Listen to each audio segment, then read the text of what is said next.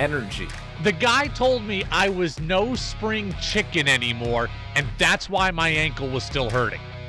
I'm 33, not 133. The passion. The Red Sox handling of Xander Bogaerts is a complete organizational failure. The opinions on all your favorite teams. No, not this year, but it's next year where Bill Belichick ends up on the hot seat. This is the Brady Farkas Show on WDEV AM, FM, and WDEVradio.com. What's up, everybody? Radio Row at home, day two here on the Brady Farkas Show on this Tuesday on WDEV AM and FM and WDEVradio.com. Yeah, day two it is, Radio Row at home. We continue to bring out the biggest names and the best guests that we can find that have some either local or regional relevance or some relevance to the big game itself between the Chiefs and the Eagles. So at 5:45 and 15 minutes, we're going to talk with former Boston Red Sox general manager Dan Duquette. That's right, Dan Duquette going to hang out with us here in 15 minutes. Spring training begins next week. It's not only about the Super Bowl. Then at 6:30, we get into the game itself. Former Chiefs offensive lineman Joe Valerio stops by. So great stuff coming from Joe, I'm sure, on what it's like play in the NFL, but also on the Chiefs, who he played for and now covers for a podcast network, so he knows the inner workings of Kansas City. I want to get into at the top of the six o'clock hour what the governor had to say about the issue of uh, conduct being played at Vermont youth sporting events. We'll do that at 6:05. You can get in on the Napa Morrisville Napa Waterbury text line 802-585-3026 at your locally owned Napa stores in Waterbury and Morrisville. And again, you can watch us live every day on Facebook Live, YouTube Live, or my Twitter account, which is at WDEV Radio Brady. Five, four, three, two, one. And here we go.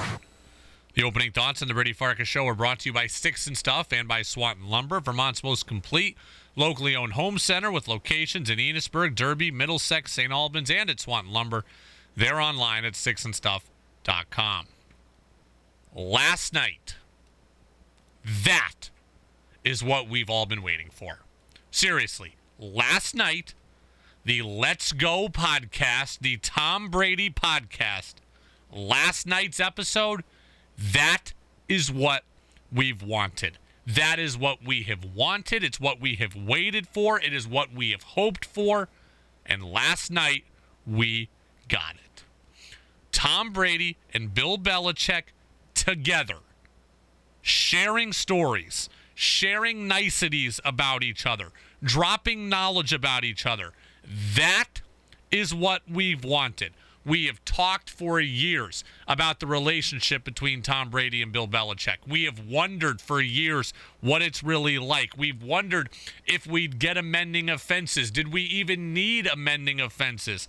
Last night, we got the answers to those questions. Tom Brady and Bill Belichick are fine. In fact, they are better than fine. They are great. There was an appreciation, there was an admiration, there was a fun, there was a levity, there was all of that to the conversation on last night's Let's Go Let's Go podcast between Tom Brady and Bill Belichick. And I've got to tell you, as a Patriots fan, hearing it all, it gave me closure as a Patriots fan, last night gave me complete closure. It's what we wanted to hear. It's what we'd hoped to hear. It's what we'd wondered if we were ever going to hear. And now that it, now that I've heard it, I couldn't be more happy about it. The podcast episode went over an hour. Brady and Belichick were on together for about 20 minutes, but those 20 minutes were truly perfect. It was like mom and dad coming together and realizing that they had loved each other all along. It was absolutely perfect. I mean, listen to some of this. Here's Brady talking about Belichick. Uh, there's no way I have the success that I've had, you know, personally without him. And I'm very grateful for that. That was just, you know, one of the several great things that Brady said about Belichick. He also said there's nobody he'd rather be linked with for his entire career, or no one he'd rather be constantly messaged, uh, mentioned alongside than Bill Belichick. He said that Belichick taught him everything that football was all about. And I definitely had a lot of players do that. And obviously, um, I had someone that really saw something in me that, you know, not a lot, a lot of other people did. And, you know, the, yeah, there were offensive coach and so forth, but I think Coach Belichick and I developed an amazing relationship really from the moment I was drafted. But then really we got we spent a lot of time together. You know, he started to begin to teach me really what football was all about. And it continued on. Brady addressed the people who tried to put a division between the two. I know he respected me for the job that I did, and I certainly did the same. And I think even when you go away from each other, you respect each other probably that much more. I certainly did because I realized the commitment that he was trying to make to get our team to win. And that's the purpose of sports is to try to go compete and win. And when you have someone that believes in winning as much as you do, you want to be a part of that. And when people try to get in the way of that, they become the enemy. So I always think the people that tried to drive us apart actually brought us closer together. That was from Brady's perspective. Now, the way this was done was Jim Gray was in the middle. He asked questions of both of them. It wasn't Brady and Belichick talking necessarily to one each other. They were one another. They were each answering questions about the other, but the other was in the room, in the video chat, in the screen. They could see them. It wasn't just Brady talking nice about Belichick. It went the other way too. The greatest player, the greatest career, uh, the great, great person. Uh, it's such an, an opportunity and an honor for me to, you know, to coach Tom and. Uh, I, I guess I guess it's got in at some point. Um, you know, but it, it it's the greatest one ever. So, congratulations, Tom.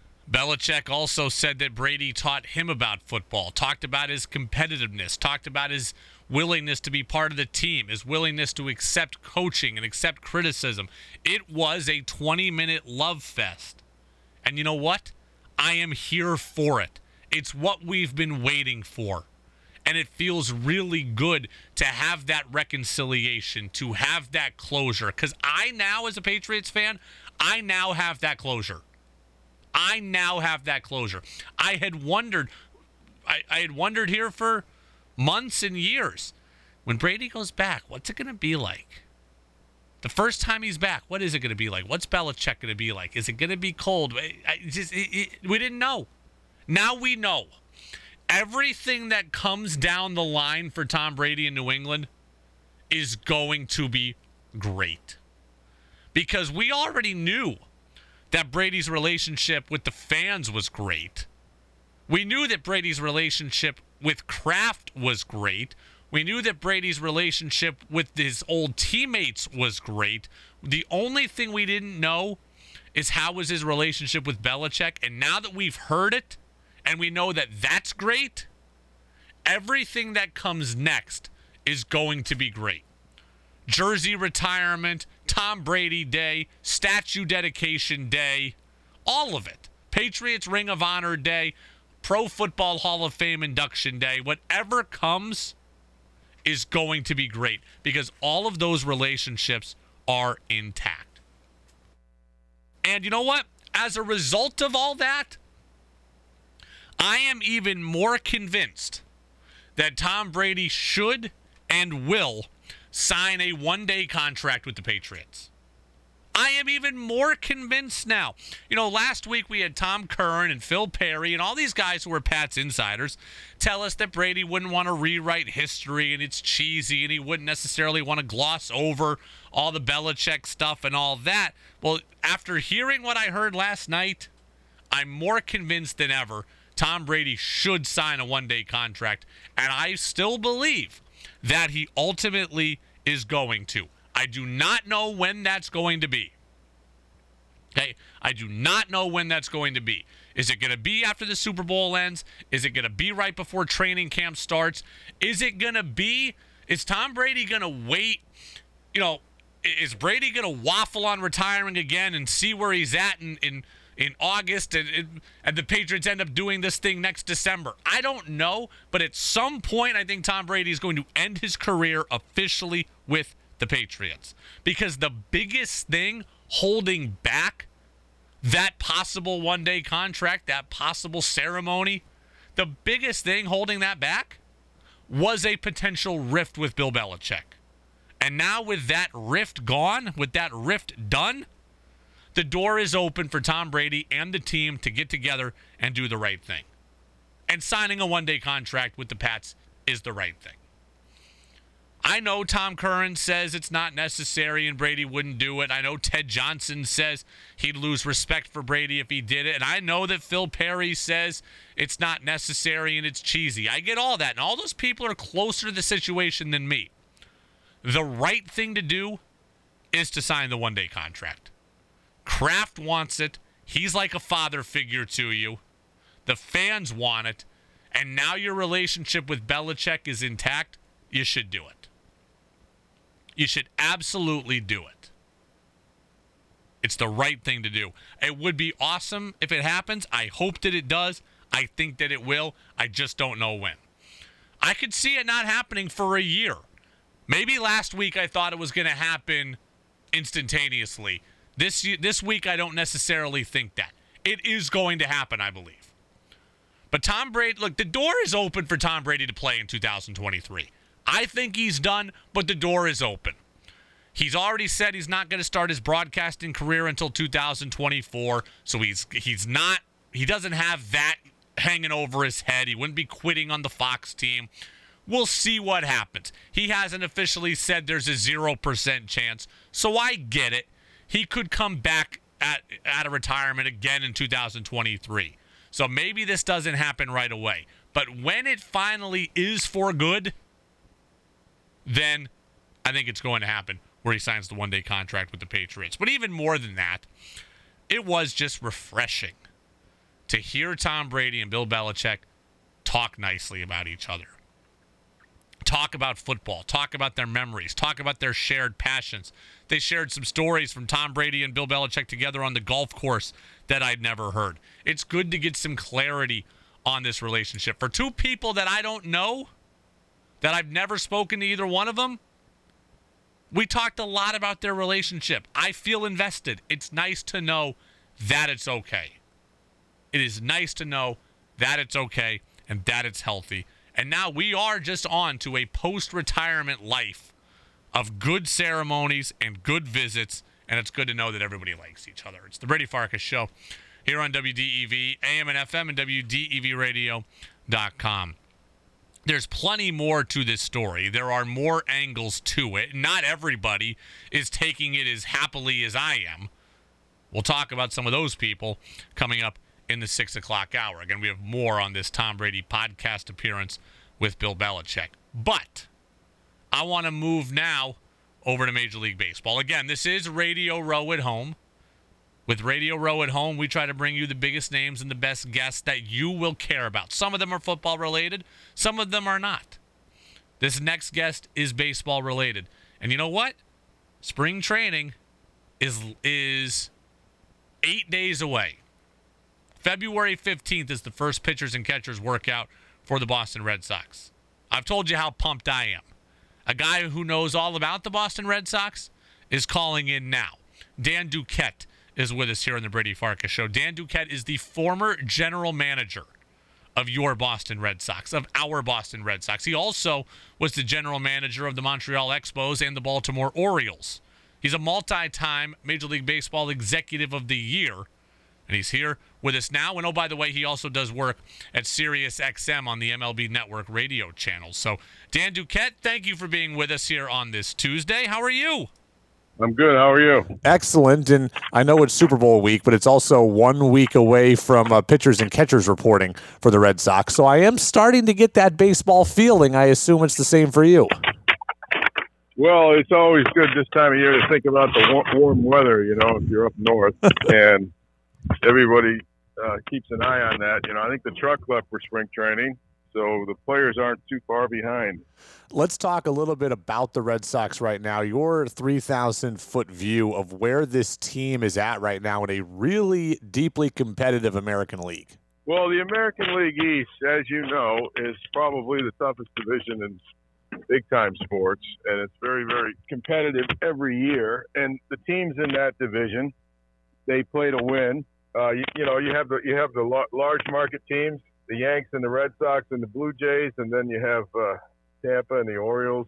They're, they all run pretty good operations, so you got to be on your toes in the East. The Yanks have to be the favorites going into the season, and uh, the, the Blue Jays have spent. They're up over the salary cap this year. They spent more money than they've ever spent on their major league payroll, so they're going to be good. And you know, it looks like the Red Sox are kind of in a transition. You'll have to see how um, how their team comes together this year and uh, see if they can get some young ball players on their roster to replenish some of the stars they lost. When you look at what the Red Sox have done, right? They've let Xander Bogaerts walk. They've you know let Michael Wacha go in free agency. They've brought in uh, you know a bunch of kind of stopgap pieces: Adalberto Mondesi, Justin Turner, etc. Do you look at the Red Sox as having a plan, or do you just think they're just kind of making moves? I'm not sure what their plan is. You know, you, you to ask that question to the uh, to the uh, ownership group. You know, that ownership group has done well. Uh, you know, they've won uh, four World Series um, since uh, uh 2018. I don't know that their uh, direction has been as clear as it's been some of their other uh, campaigns. So I, I, think that remains to be seen which direction they're going to be going. Whether it was your time with the Expos or with the Red Sox, one thing you were known for was drafting, signing, developing. You had a really good eye for talent. And the jury is kind of out right now on Chaim Bloom's eye for talent because some of the returns he's gotten in deals have, have ended up becoming DFA guys, guys that haven't panned out or guys that, you know, ERAs of seven, et cetera. What is the key to identifying talent, but also being able to develop it? Well, I, you know that that's identifying talent. I was fortunate; I had a great teacher in Harry Dalton, and he taught me how they did it with the Orioles when they had their great run when they won uh, four pennants and a couple of World Series in the late '60s and '70s. And he gave me a system that I could rely on very effectively in all the stops that I went. You know, it's it's it's a talent business, right? There's no substitute for talent, and uh, there's no substitute for talent. You you, you got to have it to compete. The Sox over the years have had um, some very very good teams uh, and and some star players, and now it looks like they're in the position where they have to build to get back to that point again. Dan Duquette, former Major League Baseball GM, multi-time Executive of the Year, eight-year GM with the Red Sox, also was a GM with the Orioles and the Montreal Expos as well. You know, you traded in your career for Pedro Martinez twice. You traded for him from oh, uh, to get him to Montreal and then to get him to Boston a guy who has drawn some Pedro like comparisons is young Red Sox pitcher Brayan Bello, who we saw last year. Short, slight frame, great changeup. So that's where the Pedro comparisons come in. What did you see in a young Pedro that led you to believe he would be great? Uh, I like Brayan Bello, and Pedro likes Brayan Bello because I saw he's been working with him down in the Dominican at his uh, at his place. Uh, but I don't think it's fair to any young pitcher to compare him to Pedro. They'd all like to be like Pedro, but there's, there's only one Pedro. Um, I, I happened to see Pedro in rookie ball when I was the uh, I think I was the farm director of the Expos, and and they we were playing the Dodgers down in uh, West Palm Beach, and I saw this wispy kid with the hair down to his collar, and I saw him throw inside to our hitters, and then when they leaned over the plate, he he threw a little up and in chin music, and I said, "Oh my God, who's this guy?" And then he broke his curve over the outside part of the plate. Then he threw a changeup. So I always remembered him, and um, you know, I was fortunate to get an opportunity to to work with him a, a couple of times. And like I said, there, there, there's there's no there's nobody like Pedro, but you know, I know I know a lot of people like Brayan Bello. I hope he has a great career do you think you get enough credit for what you did for the Red Sox? A lot of your guys were part of that 04 team, the core of that 04 team that broke the curse and won the World Series. Do you think you get enough credit for all you did for the organization? Well, I think the Red Sox recognized that this past year uh, when I got inducted yep. to the Hall of Fame with Big Papi and uh, and Manny Ramirez. And I know the fans over the years have recognized the contributions that uh, my administration made to the Red Sox, uh, not just for that 04 team, but you know, to uh, diversify the organization, uh, uh, add diversity, uh, and include players from all around the globe on the roster. so the fans have always recognized it, and I was grateful for the opportunity to, to work with the Red Sox and then see them win the World Series after four generations. Of my family missed it, but also, um, you know, the, the uh, you know, to, to be there and see him win in 04 and, and have the foundation of players to win again in 07. Uh, certainly, all the scouts and the uh, people that worked in my administration contributed to that all those years in baseball, what's the the go-to story you tell people at the cocktail parties? What's the story that rises out above the rest? I have some great Manny Ramirez stories. uh, some of them are some of them are for, for prime time, some of them are not. But um, uh, Manny's the most unique player that I've ever been around, and um, I, I, like to tell the story of his uh, single-mindedness of purpose, of uh, of him not keeping track of the balls and not keeping track of the strikes. And so when I asked him for more clarity on that, he said, "I don't keep track of the balls. I don't keep track of the strikes until I have two. and then I, I didn't know how to respond to that. And I put my head down and I was getting ready to walk away. And he said, "Hey, Duke." he said, I go up there looking for a pitch I can hit. And if I don't get it, I know I'll get it eventually. And then he said, Isn't that what you're paying me to do? And I said, That's right, buddy. Just carry on. you, you just carry on. Do you think the rule adjustments this year are going to have a big impact on getting offense back into the game? Like, what do you think of the shift alterations? Well, I mean, the NFL have, have made some of those alterations on some of their coverages that they outlawed uh, to get a little bit more uh, offense into their game. So the, the shifts, um, you know, it remains to be seen how that's going to go. Uh, undoubtedly, it has uh, um, hurt the offense. Uh, I, I, frankly, I've been disappointed that some of the hitters – haven't taken a more uh, practical approach to making contact, especially with two strikes, so that they don't turn into a strikeout artist. Um, and going against the shift, I mean, statistically, uh, all you got to do is lay down a bunt one out of four mm. times and be successful for it to work in your favor. But um, n- none of that was really done or encouraged.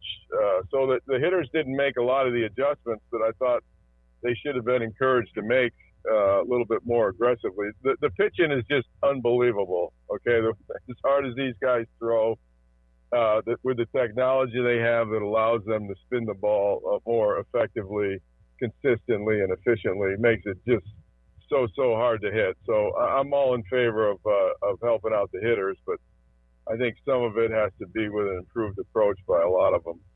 You know, I think the number could be seven. Seven Red Sox that could be leaving camp to go to the World Baseball Classic. As an executive, how do you how would you feel about your players going to play in the WBC?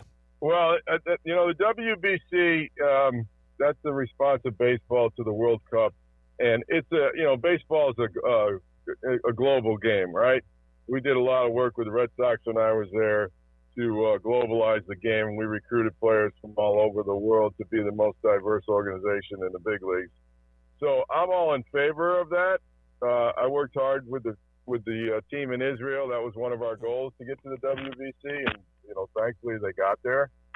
Um, but you know, having seven guys that might be a little bit more than uh, that I would be comfortable doing. But you know, certainly, um, you know, it, uh, you, you got to support baseball's growth on a worldwide basis. A lot of the star players are coming from uh, countries from around the globe other than the U.S. and Canada. Well, I'll get you out of here on this. We talked about Pedro, so maybe the answer is him, but I'm curious who is the best amateur player you ever saw? Whether you scouted him directly or whether you had a scout tell you about him when you were in an executive capacity, who is the young guy that just made your jaw drop? I saw Chipper Jones when he was a shortstop in, in, in Jacksonville as a high school kid. He he went he went number one in the draft, and and he had everything right. He's a switch hitter.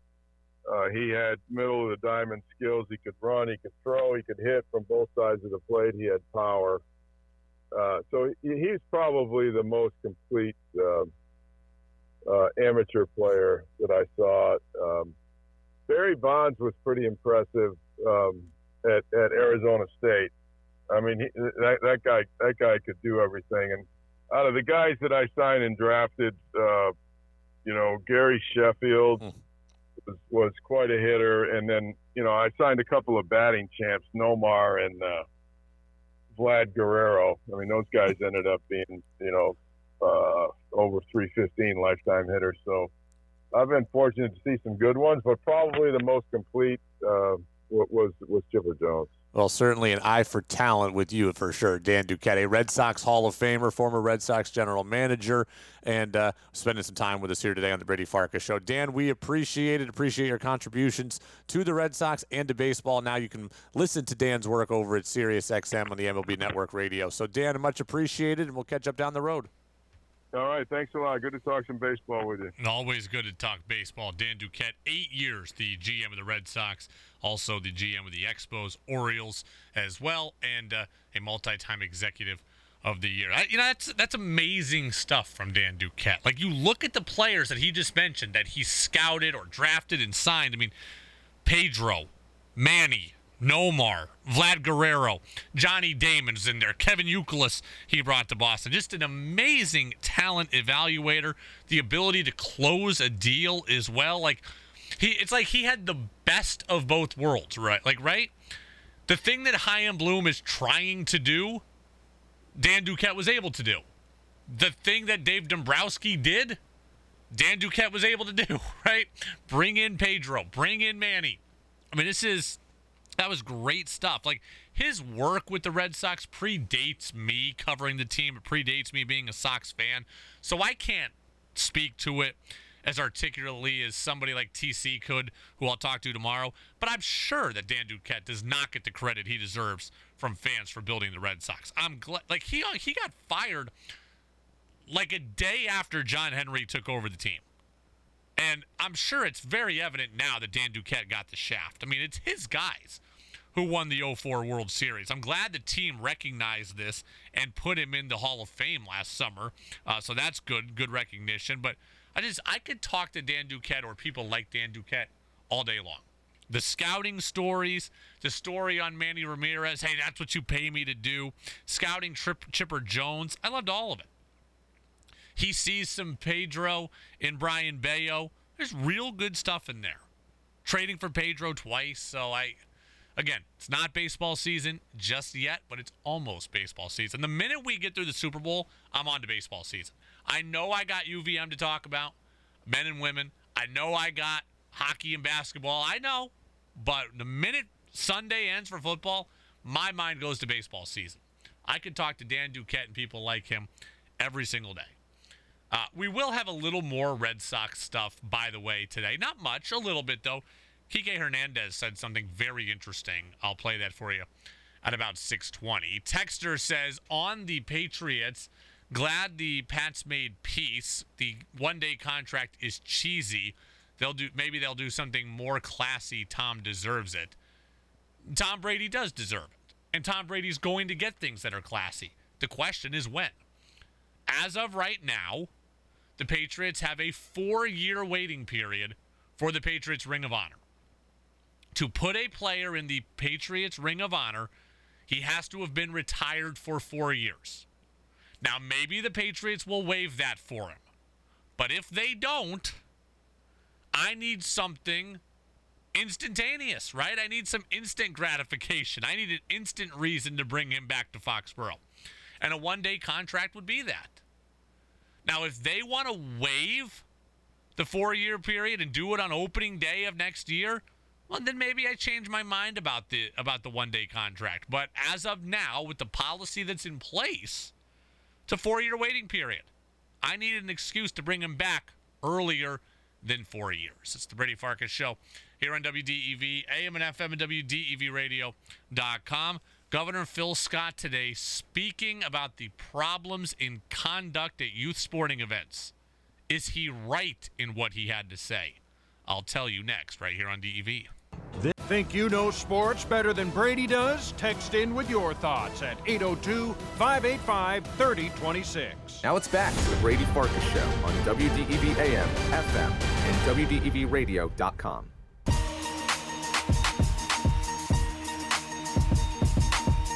Welcome back in, Brady Farkas Show, right here on WDEV, AM and FM, WDEVradio.com. Kyle in South Burlington appreciates the Dan Duquette interview, saying he was hammered in the media for letting Roger Clemens go, but he made the right decision. The full interview with Dan Duquette is available already on our podcast channel on Apple Podcasts and Spotify. I also spoke with former UVM hoops coach Tom Brennan today about the Catamount men and the Catamount women's success. So that interview is online as well. Coming up at the bottom of the hour, we'll be joined by former Kansas City Chiefs offensive lineman Joe Valerio. He'll help us get ready for the Super Bowl between the Chiefs and the Philadelphia Eagles. You can get in on the Napa Morrisville Napa Waterbury text line 802 585 3026. I want to talk about what Governor Phil Scott had to say today. And Governor Phil Scott had an idea for what he thinks is kind of the root cause of poor fan behavior at local sporting events. So, first off, I credit the governor for starting off his weekly press conference talking about the tragic situation that happened last week in Alburgh, right?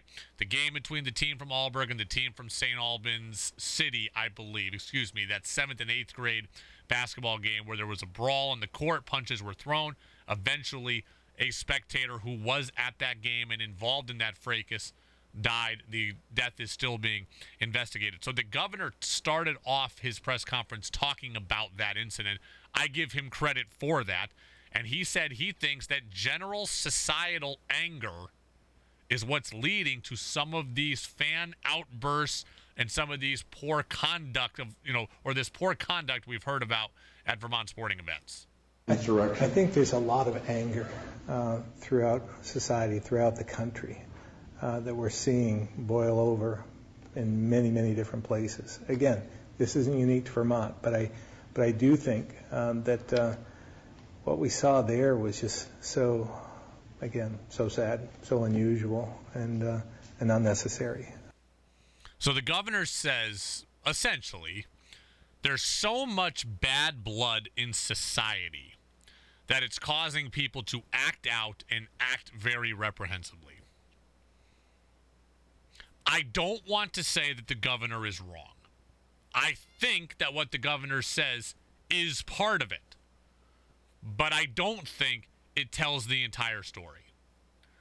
Because this story of fan conduct at Vermont high school games and at Vermont youth games and at youth and high school games nationally, I don't think that's a story you can paint with one broad stroke, and I don't think you can cover all of that topic with one blanket reason. What the governor says about general anger can be part of the story, but I don't believe it is the only part of the story. We've seen incidents in this state where parents are mad at officials and act terribly, where parents act awfully to coaches, where racial comments are made to players, body image comments are made to players. We've seen the whole gamut of nastiness being run. And I don't think all of that is attributed to just a ramped up political climate, as the governor indicates. 802 585 3026. I will support the governor's comments in this way. I believe that the incidents we have heard about, right? The incidents in this state we have heard about, where there are racial comments being made at games, where are where there are homophobic comments being made at games. I believe that those are from pent up political and social feelings. That I believe.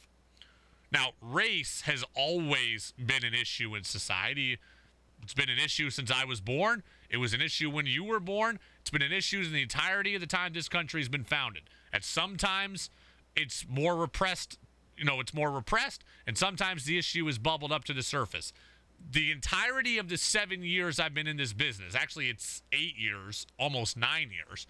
The entirety of that time, race has been near the top of the surface, right? I got into this business right as Colin Kaepernick knelt for the anthem. Ever since that day, race has been a more prominent part of sports, it's been a more prominent part of society. Then you fast forward 2020, George Floyd, obviously it exploded and got even worse, and it has not gone worse is the wrong word. It's gotten more prevalent. Right? The conversation around race has gotten more prevalent, and it has not gone away. In the history it's gotten up and then it's been pushed back down. It's not being pushed down anymore. So I do think you have people on edge now, right? Race is part of the conversation. Race is on television, it's being discussed. Political leaders are talking about it. People are disagreeing on all sides. People are angry about race. They've always been angry about race, but now it's at the surface. Parents have opinions. Those opinions seep to their kids. They end up coming out at these events where people from multiple cultures and multiple races are together. I believe that. The souped up political and social climate has contributed to our racial discourse or lack thereof. So when we hear about racial comments at games, yes, I think the governor is right that this climate that we live in where everyone is angry and it's us versus them, that comes out. I would 100% agree with that. I also think if we're talking about homophobic or transphobic comments, we're it's the exact same thing. Right? Once we started talking more about race, then other marginalized groups came to the surface as well. So the same thing happens. Parents have opinions, those opinions seep to kids, those opinions come out at games in places that they shouldn't, and now we end up with unfortunate incidents, with terrible incidents. So I think the governor is right that the that the social climate, that the political climate has contributed to some of what we're seeing around the state. But I do not believe it's all of it. Right? I don't think comments about body image have anything to do with political nature. That's just you're a jerk. If you're at games talking about high school kids and how they look, you're just a jerk. That to me doesn't have anything to do with political or social climate. But really, I think the majority of the issues, the majority of the issues that we have in this state, the majority of the issues we have in this country regarding youth sporting events and conduct at them, it's the result to me of youth sports culture in general. That to me is the culprit of most of these issues. We have issues with race at our sporting events. We've covered them here on DEV. Yes.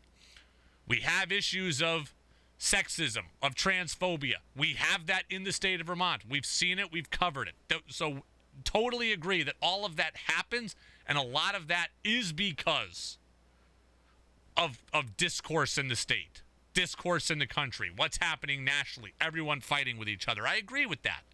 Where I disagree with the governor is we also need to recognize that there is just a problem with youth sports culture and it's not new and it didn't happen overnight. And yes, it's gotten worse and it's gotten a lot worse. My dad worked in the newspaper industry for a long time. And one of the sections he was most proud of in his entire career had to have been about 15 20 years ago and it was about the the uh, undoing of youth sports culture and there was a picture on the front page of the paper of a four year old kid giving somebody the finger. My dad was the most proud of that, and they were covering this 15, 20 years ago. It's gotten worse. Youth sports has a real problem in it. The culture around youth sports has a problem in it. And that's what the governor today didn't mention. Political social climate, it matters. It is part of it. Some of the incidents we see are attributable to that. But the what what what is a real real issue? What is a real real issue is youth sports in general. And I am not defending people who act like clowns at games, but I will say this. Parents, and I think parents are the majority of these problems, right? Parents yelling at other kids, parents yelling at their own kid, parents yelling at coaches, parents yelling at officials. I think parents are the biggest culprit here. Parents are more invested in youth sports than they've ever been before. And I think that that leads to a lot of problems. Not every problem we've seen in the state, but I think it leads to a lot of them. Parents are more invested than they've ever been before in youth sports. Look, when my dad was growing up and played sports, It was like ride your bike to the game, get there yourself, and then come home. Your parents weren't even a part of it. I'm sure in the 60s you were lucky if your parents were even at the game. Right? Well, now it's very much not that way. It costs a lot of money now to play youth sports. A lot of money. And it costs a lot of money in most youth in most youth sports. Right? You have to have the top equipment. And now you have to join the travel team. And the travel team has to obviously travel. And now you're spending money on gas and you're spending money on hotels and you're burning your entire Saturday and your entire Sunday and you're burning your entire vacation to go see your kid play. And it's costing you thousands of dollars to do that. I, there was one year in baseball, I played 110 games between April and October. 110.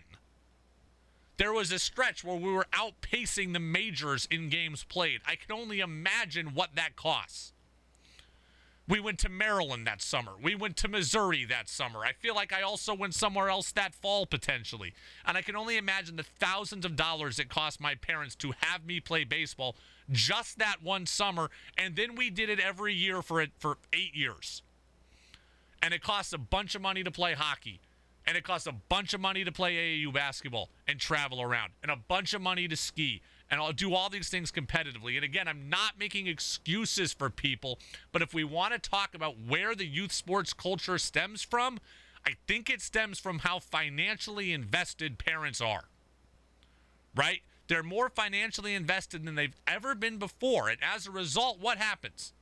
They're always on edge right? Parents have thousands of dollars invested into your season, into your athletic career. So when they think you're getting screwed by the ref, they comment on it because I'm not getting my money's worth.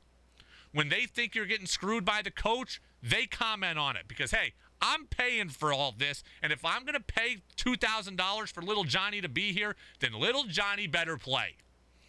And if little Billy's playing over little Johnny, then now I got a little problem with Billy's father. I think that a lot of the youth sports problems comes from the money it takes to even play them. And that's really unfortunate. That is really unfortunate. We talk in every aspect of society about getting to the root of a problem, about a systemic issue. Well, I think youth sports, one of their systemic issues is how much it costs to play. Because I, I got a feeling that if it costs me a hundred dollars, if it costs my parents a hundred dollars to put up for me to play an entire season of baseball, they might be a little less on edge than if it cost them one thousand dollars or fifteen hundred dollars or two thousand dollars. And if every game was a game within, you know, within five minutes of home versus five hours of home, it'd probably be different as well. This is one thing that is such a double edged sword for me. Playing travel baseball was one of the coolest things that I did, right?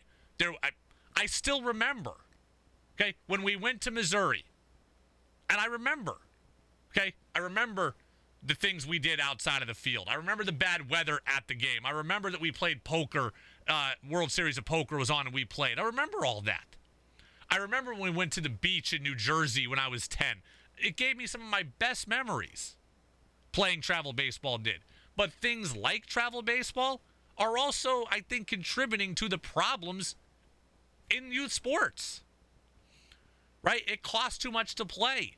Some kids get weeded out because they can't afford it. Some kids get weeded out because their parents choose not to pay that much on sports. It's just, and then it causes the parents to be so invested that they're so always on edge and they take some of the fun out of it for the kids. I think the whole thing is a problem. So, back to the point the governor is right. Everybody in society is angry. Everybody in society is wound up tight. Everybody is. And if you're not wound up tight, you tend to now be looked at as the problem, right? Like, I've had people tell me, like, Brady, why are you not more angry about this? You know this affects you too. I just choose not to be angry about everything, and I get looked at like I'm the problem. So the governor is right. our general anger contributes to some of the things we see around the state. And I would say again, racial, LGBTQ, if you've got prejudices there that are present at your game, I think I think that's coming from the political climate. But it's not all of it. A lot of the issues at these games, I think, center around parents and they center around the youth sports culture. And the youth sports culture, a lot of it's rooted in money. Because parents are so invested that if they don't think they're getting their money's worth, they're complaining to somebody. Whether it's somebody else in the stands, a coach, or an official. Because if they're not getting their money's worth, somebody's doing them wrong. And then you have the other group of people who want to make all that money back. And how can they make that money back? Well, then their kid can get a scholarship. So now they're refinancially invested because, look, if I'm going to pay all this money for little Johnny to play coming up, I better get rewarded on the backside where little Johnny gets the scholarship to Tennessee or UVM or Boston College or Duke or wherever. And then those parents present a whole new group of problems. They present a whole new group of problems. It's the Brady Farkas Show on WDEV, AM and FM, and WDEVradio.com. Text says, Brady, thanks for addressing this issue. It needs to be discussed. I'll be honest with you, I was hoping for some more comments on this. Right? I got one comment there. I was hoping for more. Because that is an important topic. And when the governor leads his press conference about it, I think that shows you the severity of it. Somebody died in this state as a result of fan behavior, or in part because of fan behavior. That's not right. You have a game tonight, girls basketball between CVU and Burlington, that is going to be played at Patrick Gym, in which a statement is being read because Burlington, because there, you know, there may or there have been perceived racist comments against their team. That's not right. You have the, the whole situation at Randolph, which is just, I mean, it's become a national news story and a rallying cry for people on all sides of the aisle. And that's not right.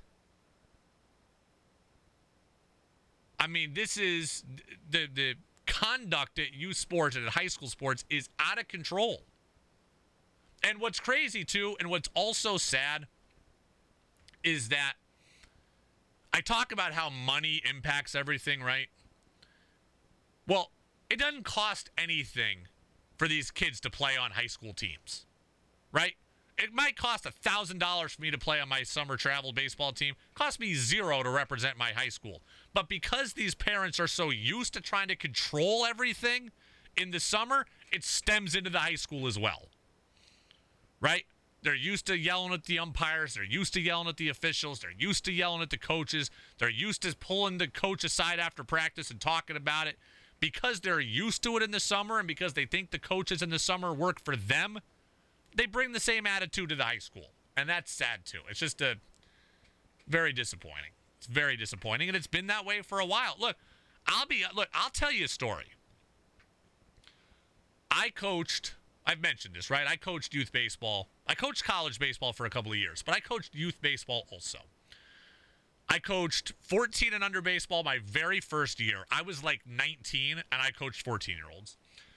And then the next two or three years, I coached a very good 16 and under team, right? I coached three years 16 and under. One year, nah, two years, I coached 16 under. One year, we were okay, and I had the B team. And the next year, I had the A team. We were really, really good. Like guys that went Division One, and we had one kid that got drafted. Like our team was very, very good. And I had a very good group of parents I did. But we went to the state tournament. Actually, we went to a regional tournament. We were one level away from a World Series. Right? So we won the we had to get in the top 6 of the Eastern New York State Mickey Mantle division. We did that. We were in first. Check. We had to win the state tournament against all the other, you know, teams that won their leagues. Check. We did that too. Then we went to the regionals in New York City. We're playing Bronx, Harlem, Connecticut, etc. We go to the regionals, and I get word in the hotel that one of the fathers is drunk and looking for me because his kid's not playing enough. Right? Like his kid's not playing enough. Like that's where we're at with this stuff.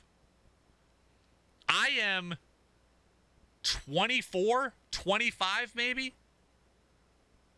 I've got a very good team, a really good group of parents. We're at the regionals. Everyone's having a great time. The kids are having a blast. And a drunk parent is now looking for me in the hotel to do I don't know what to me. But that's where we're at with this stuff. And it's not right. It is not right. And it's very disappointing that youth sports has gotten to this point. Again, I think a lot of it is money, right? That guy paid a lot of money for his kid. He traveled to New Jersey. He gave, or he traveled to the Bronx. He gave up his, or Long Island, or wherever the hell we were. He gave up some of his off days and vacation time to be there. So I get it. He's on edge. But because he's so financially into it, now he's like, I need a return on that investment. And I think that's a lot of the problem. I think that's a lot of the problem. All right. It is the Brady Farkas Show, WDEV, AM and FM, and WDEVradio.com. Text says maybe we should stop playing high school games and call a timeout on them. No. High school sports is one of the best things going. High school sports themselves, with the players, is one of the purest things out there. You cannot take that away. It is the life. High school athletics is among the lifebloods of a school is among the lifebloods of a community. And taking it away, that is not that is not the solution. We talk about again systemic change or systemic problems in society. We got to get to the root of them. Right? Canceling games, kicking out fans, uh, that is that is a cosmetic thing. Right? That is a cosmetic thing. Getting to the root of it is these sports cost so much money and maybe they shouldn't cost that much. Maybe we don't need as many other things as we have. And you need to not be as fin- you need to not be as invested just because you have a financial investment to it, right? You put money in the stock market, you pay $1,000, you have no idea what's going to happen to it. And you kind of passively watch it.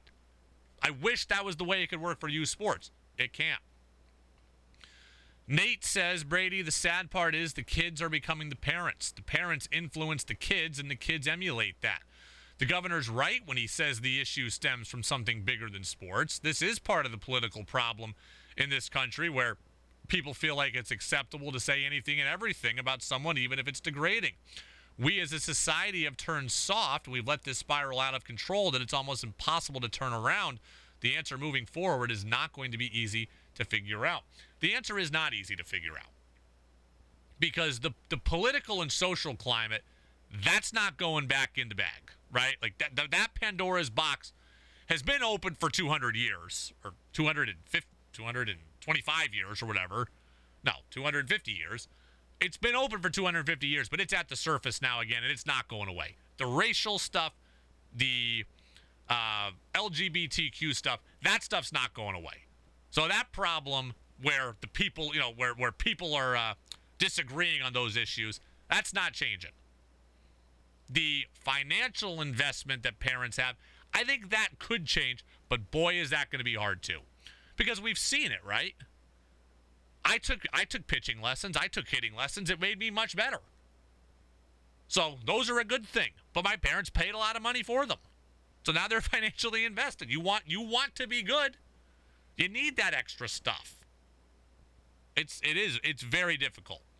But I just think to say that the issue is is one size fits all, I don't think that that is the truth. I, I appreciate the governor for talking about it. Period. Today, I appreciate him leading off his conversation with it, and there is some truth to what he said.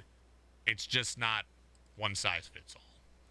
This is the Brady Farkas Show on WDEV, AM and FM, and WDEVradio.com. I wanted to tell you about Kike Hernandez. I wanted to talk a little more about Tom Brady. I'm going to have to save that for tomorrow now. We went way longer on U Sports than I thought. We're going to have to get back in to the Super Bowl now. The teams are in Phoenix. The teams are getting ready to play in Glendale this Sunday, the Chiefs and the Eagles. How about the Kansas City perspective? Former Chiefs offensive lineman Joe Valerio. He's going to be with us next on our Radio Row at Home day number two here on D26. Now it's back to the Brady Farkas Show on WDEV AM, FM, and WDEVradio.com. Welcome back in, Brady Farkas Show, right here, WDEV, AM and FM, and WDEVradio.com. Jazz with George Thomas comes up at the bottom of the hour, and I want to shift from our high school sports discussion. It was a good one, an important one, uh, to our Super Bowl discussion. Radio Row at home, day two here, live in studio, and Joining me now on the phone line is a guy who's certainly well connected to this Super Bowl. He's a former Kansas City Chiefs offensive lineman, spent five years in the NFL, four of which with KC. He's also now the host of the Believe in Chiefs podcast on the Believe Podcast Network. So on the phone is Joe Valerio. Joe, thank you for being with us. How are you? Brady, thank you for having me. Greetings from uh, Philadelphia, which, you know, I'm, I'm a Philadelphian and I've played for the Chiefs. So, you know, I've got this interesting allegiance to both teams. And uh, at our Super Bowl party, which will be at home, I won't be in Arizona. We've got cheesesteaks and hoagies on one side of the room, and we'll have Kansas City Kansas City barbecue on the other side. So super excited about it. You've got the market cornered on good food at the Super Bowl party. I've got the market cornered on Ivy League offensive linemen. We had Ross Tucker on the show yesterday, who played at, played at Princeton, and we got you today, offensive lineman who played at who played at Penn. Yeah, well, hey, there you go. You know, we, we, we have a little hashtag we use on on uh, social media, hashtag One Ivy, right? We all once we all get out of there, we all try to uh, support each other, even though very uh, they're very uh, tenacious rivalries uh, while you're playing. Once once you're out, you kind of uh, we have a little bit of a of a, a friendly uh, you know fraternity, so to speak, for our football brethren who played at the other school. So happy to see Ross is fantastic. What a what a great football guy, and really you're lucky to have him on. He's he's fantastic. What's harder for you, blocking the likes of Reggie White or raising triplet daughters? Yeah, that's a good. I would say I would say I definitely had an easier time with Reggie White because I knew what I was getting. Uh, you know. I knew I was going to get the big, you know, the big hump move that he used to use with his, his right arm, or, you know, I was going to get a nice rip move, you know, to my hip or whatever. Man, when you, you know, you got to feed and diaper and change and entertain three infants all at the same time, and you go right to zone defense and not, you know, any kind of a man to man defense. Uh, yeah, it can definitely take your breath away for sure. Oh man, Joe, let's get to the Super Bowl and have some fun there. It seems like the prevailing thought right now is that the Eagles are the better team. They're the healthier team and they're the better team. But people can't bring themselves to pick against Mahomes. Are you getting the same sense? Yeah, I think. Look, you, you nailed it right there. Three three points. Right. The the Eagles have more momentum. They're going to be. A, they're coming in this game a little bit healthier, uh, and and you know they're just. I think this season they've done stuff with the RPO, with the run pass option, and the way Jalen Hurts has executed it, that is going to be unlike anything the Chiefs have really seen. I mean, the Chiefs defense has seen some mobile quarterbacks, we'll call them. You know, quarterbacks with happy feet who can find the pocket within the pocket.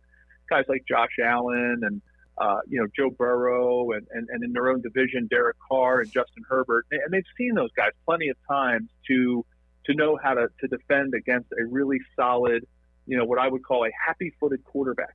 But they have not seen anything like the RPO. You know, when you're when you run that run pass option and Jalen makes the option to to hand off, keep it, or pass, and you're not disciplined, um, it can be it's a lot. You have to muscle memory that. You know, you can't just watch film and say, oh, when he does this, he does that.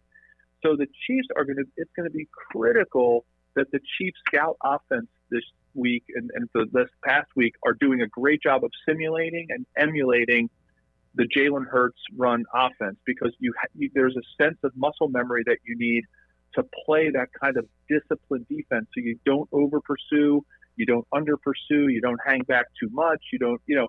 There's a lot that goes into it. I, I, when I was coaching high school football, I coached for 11 years. We ran the triple option. I know how hard that is for teams to discipline themselves if you don't see it a lot. And that's why I think that the Eagles have, have a little bit of an advantage right now because they're very complementary in, in most other positions, or maybe not, that's not the right word. They're very similar in, in, most of the other positions.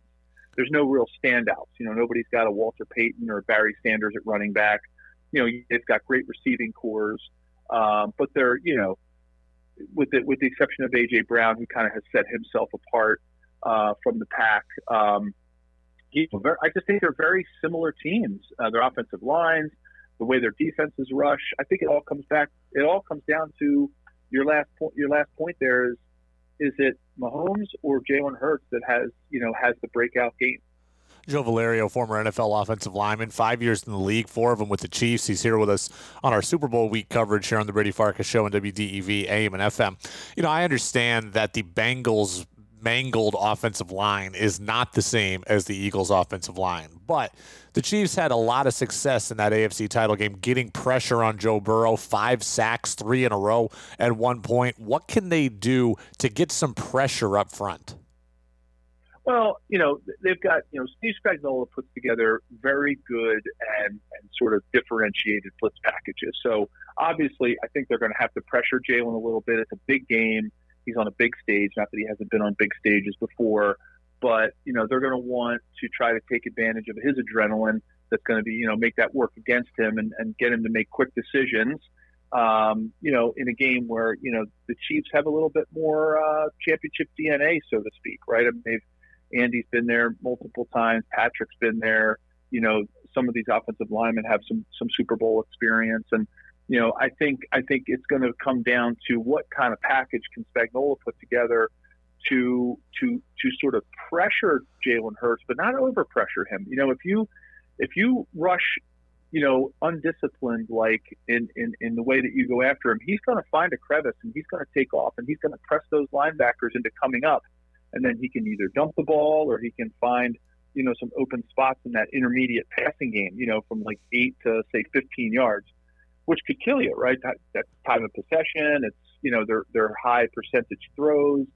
And you know they're going to have to have a very very disciplined rush. If they just pin their ears back and go after Jalen Hurts it could be a long day and he could really beat you with his legs. So you know, they're going to have to be uh, very wary in the way that they rush. I don't think you're going to see a lot of sacks out of the Chiefs. I think what they're going to try to do is push the pressure up into his face and and sort of make him make a decision about what he needs to do rather than trying to go for the big sack you as an offensive lineman, what kind of pressure is on you? What's your mindset knowing you've got a less than 100% Patrick Mahomes in front of you? Obviously, he's going to be better than he was in the AFC title game, but still, he's not 100%. What's going through your mind as a lineman under those circumstances? Oh, I mean, yeah. Look, the thing is, as an offensive lineman, when you're when you're protecting a guy like Patrick Mahomes, one of the things that these lines, he's had multiple different groups, right? Chemistry, uh, you know they've had to coordinate some chemistry with some different groups throughout the, the throughout his short career. Um, but what what you need to learn to do is just take your defender where he wants to go. If you try to position block and get yourself between Patrick and the defender, and and sort of like in, in almost like in a basketball manner where you're trying to stay between you know the person who has the ball and stay between the the the, uh, the player that they're trying to get the ball to when you're playing defense. If if if the Eagles linemen try to do that too much, they don't create the right pocket for him. So let's say, for example, you know, the right defensive end, you know, for the for the for the Eagles slants in hard. Well, Orlando Brown just needs to take him and wash him where he wants to go, and Patrick will step to his left, and he'll find that open spot. That's that's how you protect Patrick Mahomes. You don't try to build this perfect you know, here's a geometry term, right? You don't try to build this perfect parabola or half of an oval around him, right? You have to just take your defender where he wants to go and let Patrick make the decision. And that's the way a lot of these happy-footed quarterbacks play today. You know, the Josh Allens, the Joe Burrows, and you know the, what the Chiefs were able to do with Burrow is they were able to collapse the pocket. You know, they, it wasn't like a mad rush where they just had these guys burning up the field, beating them around the corner. Right? They were they were sacks that really collapsed the pocket, and and that's what the Chiefs are going to have to do with Jalen because they've got um, you know they've got a guy who can escape and and and then again, like I said, beat you with your feet, beat beat you with his feet. So I think that's what that's if I'm if I'm the Kansas City Chiefs defensive line, I'm going to be very disciplined in my rush. And that's he, the kind of package I think is to put together. Here in Patriots country, it always gets back to the Patriots. And so let's assume the AFC certainly is going to be run for several years by Mahomes, Burrow, and Josh Allen. Is there room for a fourth team in that party? Can the Patriots eventually crash that party? Uh, you know, and then before the next decade is over. Well, you know that you know you know that Bill Belichick's not going to sit on his laurels, right? He's gonna he's gonna be out looking for the best talent. He's got the you know Robert Kraft is you know one of the top owners in, in the league, and he's gonna make investments in that team because you know the city and, and the team and the organization has gotten used to winning, and they want to get back there. They're just one of those. Boston is just one of those cities that takes a lot of pride in having really good sports teams that can compete for you know their respective championships every, every year. So, you know, it's a city that players want to go play in, uh, and so yeah, I'm sure I'm sure that that Bill Belichick will be getting this team ready for the future, uh, knowing that they've had a taste for, for what success looks like, and I think the Krafts will will look at that as well, right? They're not going to sit back and say, nope, we're not we're not going to be a part of this party, right? They're going to want to get in there. So yeah, absolutely. I, I think in this day of day and age of free agency and parity and all the things that you know we see happening, I think any given year a team can rise and and get themselves back into into sort of a national prominent position because you know nationally prominent position because you know because they can. You know, every, look at the, the Patriots were the last team to win back-to-back Super Bowls, right? And that was almost that was 20 years ago and and so it shows you how things can change quickly. And, and if the Patriots want to make the investment and use the the experience of a Bill Belichick, then certainly they can be back in that mix. Joe Valerio, former Chiefs offensive lineman, and now a, a man in, in, friendly but enemy territory at the Super Bowl party this weekend as he's based out in Philadelphia. You can catch out his, or you can check out rather his work at the Believe in Chiefs podcast on the Believe Podcast Network. He does great work there, and uh, I saw it recently on my uh, streaming device on my Roku TV. So not only a podcast but a video version of the podcast that's easy to find as well. Joe, we appreciate the time and the perspective. Enjoy the game. Enjoy the cheesesteaks on the barbecue Thanks so much, Brady. We will, and uh, it's going to be a fun one. I'm, I'm loving that this game has been, uh, you know, the pregame stuff has been very respectful. We're not getting into any of the kind of shenanigans and bulletin board material that we've seen uh, from some other games this this playoff season. So I'm excited about a really hard fought game that's going to be played by two respected organizations. Joe, thank you. We'll catch up again soon. You got it, buddy. Thanks, Brady. Yeah, absolutely. Love talking to Joe Valerio, former Chiefs offensive lineman. He had really good perspective, too, on what it is going to be like to block for a gimpy Patrick Mahomes. But I also really liked what he said about the keys to stopping Jalen Hurts. And this is something that we've talked about a lot with the Patriots when they're taking on a mobile quarterback.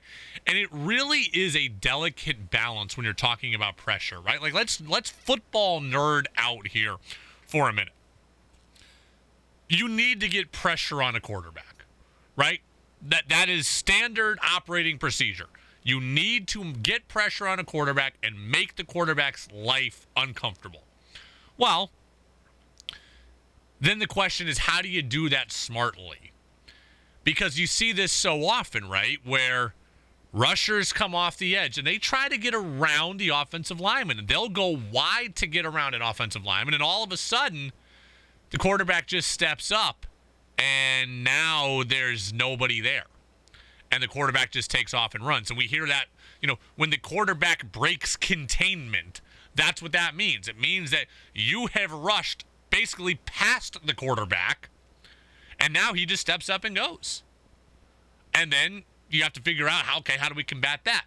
Well, then your other alternative is well, we're not going to rush at all and we're going to kind of stay at the line of scrimmage. Well, now he's got all day to throw. So the question is, how do you rush the quarterback and get pressure without losing the containment? And Joe says he thinks it is you're going to try to, you're basically, you're going to force him to the middle, right? They're going to try to get pressure in his face. They're going to bring pressure from up the middle. They're not going to allow him to get to a spot where he can step up. He maybe Spagnuolo's not going to send everybody wide and allow him to, you know, get up through the middle. You send it up in his face and then try to make him roll out. And now you've got some linebacker help, some DB help, etc. It's fascinating nerd out stuff there. Uh, you know, nerd out stuff on defense there from Joe Valerio. Joe said something about the Patriots at the end that I want to push back on. Joe says every year an NFL team kind of comes from nowhere. That's not what I'm looking for for the Patriots. I'll tell you more next on DEV. Make your opinion heard by texting onto the Brady Farkas Show at 802 585 3026. Now it's back to the Brady Farkas Show on WDEV AM, FM, and WDEVradio.com.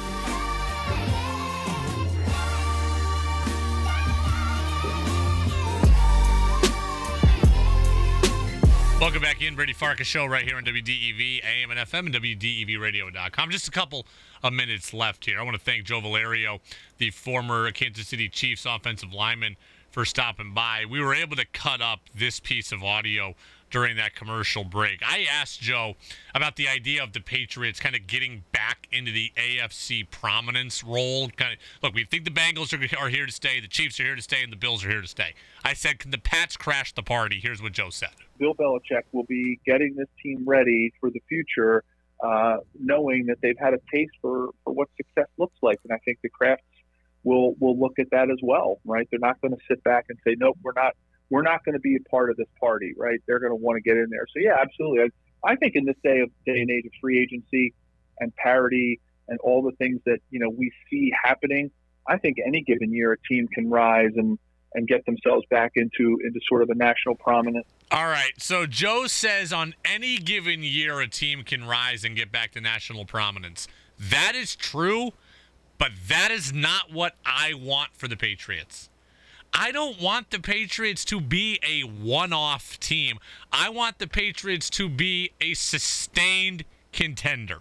And that is the problem. They are not. And they right now are not particularly close.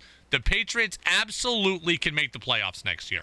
They're a few moves away from being a playoff team next year. You know who else is a you know I mean Seattle made the playoffs this year. And Detroit almost made the playoffs this year. And Green Bay almost made the playoffs this year. And Miami made the play. Like, there's a bunch of teams that are very average that made the playoffs. I want to be sustained greatness.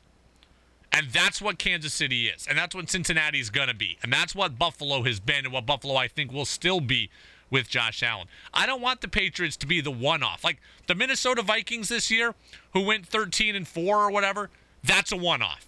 That's not what I want. Right? I want to be the 49ers who could be a machine and just churn it out. I want to be the Chiefs who could be a machine and can turn it out and turn it out. The Patriots aren't there. And we talked about it with Ross Tucker yesterday. They're not far from playoff contention. They are far from Super Bowl contention, and they're really far from sustained greatness. I'm not looking for one year where the Patriots pull a special run out of their backside. I'm looking for every year that you're a part of this thing. I want to be in the conversation every single year. The Niners are in it every year. The Cardinals were a one off last year. Okay. The the Bills are going to be in it every year. Miami this year was on their way to being a one off. Green Bay is usually in it every year. Minnesota was a one off. I don't want that. I want sustained greatness. It is the Brady Farkas Show on WDEV, AM and FM, and WDEVradio.com. I leave you with this for the day. I want you to listen to the Brady Farkas show every night. And we have a great show planned again for you tomorrow. Another great day of guests here on our fake Radio Row week, our Radio Row at home. I want you to listen every day. But tomorrow at 6 o'clock, I want you to go to Patrick Gym. And I want you to watch the UVM women's basketball team. Because this team deserves your support. And I don't want to be a hypocrite. I'll be on the air. I cannot go. I wish I could. The UVM women's basketball team is at home tomorrow night at 6 o'clock taking on Maine. UVM right now is tied for Maine uh, in second place in the America East Conference standings. They're a half game behind U Albany in first. UVM has already beaten U Albany this year. They've already beaten Maine once. They need your help. This team deserves it. This team has earned it. They have won eight consecutive games inside America East play. I want to see UVM men and women get to the NCAA tournament in the same year. It's never happened in the time that I've been here. I want to see it happen. When I worked at UAlbany, I think it happened three years in a row where the men and women got to the tournament the same year. It's great for your campus community. It's a cool feat. People will remember it forever. I want to see it. This team is taking on Maine tomorrow at home, 6 o'clock. You should go to it. We talk about packing the gut for women's hockey. You did that. Pack Patrick for women's basketball as well. They have earned it. On any given night, they could have any of their five starters go for double figures. They've got a local product in Catherine Gilwee on the team who's having an excellent season. They've got good leadership, good upperclassmen leadership, a cool, a good head coach who's easy to root for, and Alisa Kresge. They have earned your support. They've earned your attention. Men's team is on the road tomorrow at Maine. We'll talk about that obviously on Thursday. The women, we'll be talking about them too. They've earned it, they deserve it, and I hope you go support them. Brady Farkas show is out. Jazz with George Thomas is in. That's coming up next here on Vermont's news station, WDEV, AM and FM, and WDEVradio.com. And reminder, State of the Union tonight from President Biden coming up at 9 o'clock. Eye on the World with John Batchelor will follow after that. CBS News will kick us off, though, and again, then we kick it over to the music. Jazz with George Thomas here on DEV.